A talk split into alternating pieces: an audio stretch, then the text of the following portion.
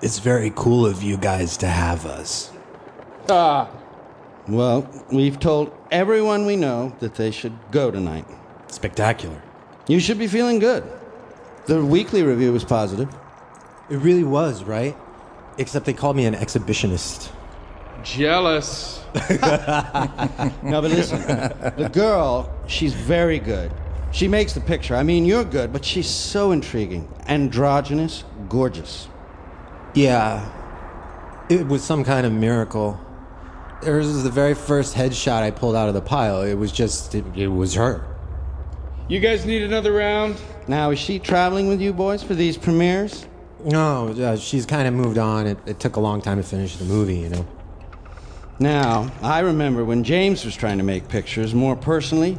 I mean, he never felt he could. James, James who? Uh, James Whale, of course. Uh, he directed Frankenstein and, and Bride and The Invisible Man. And of course, Showboat, he loved to remind everyone he did direct Showboat. But, but, how could you know James Whale? He died in the 50s, didn't he? In in his pool. It's in Gods and Monsters. Well, I'm older than I look. I knew them all. You have quite a collection of memorabilia.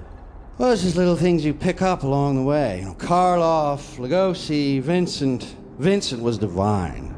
He never lost his love of the theater, but he understood horror was where his bread was buttered. He always used to say, Don't look a gift hearse in the mouth.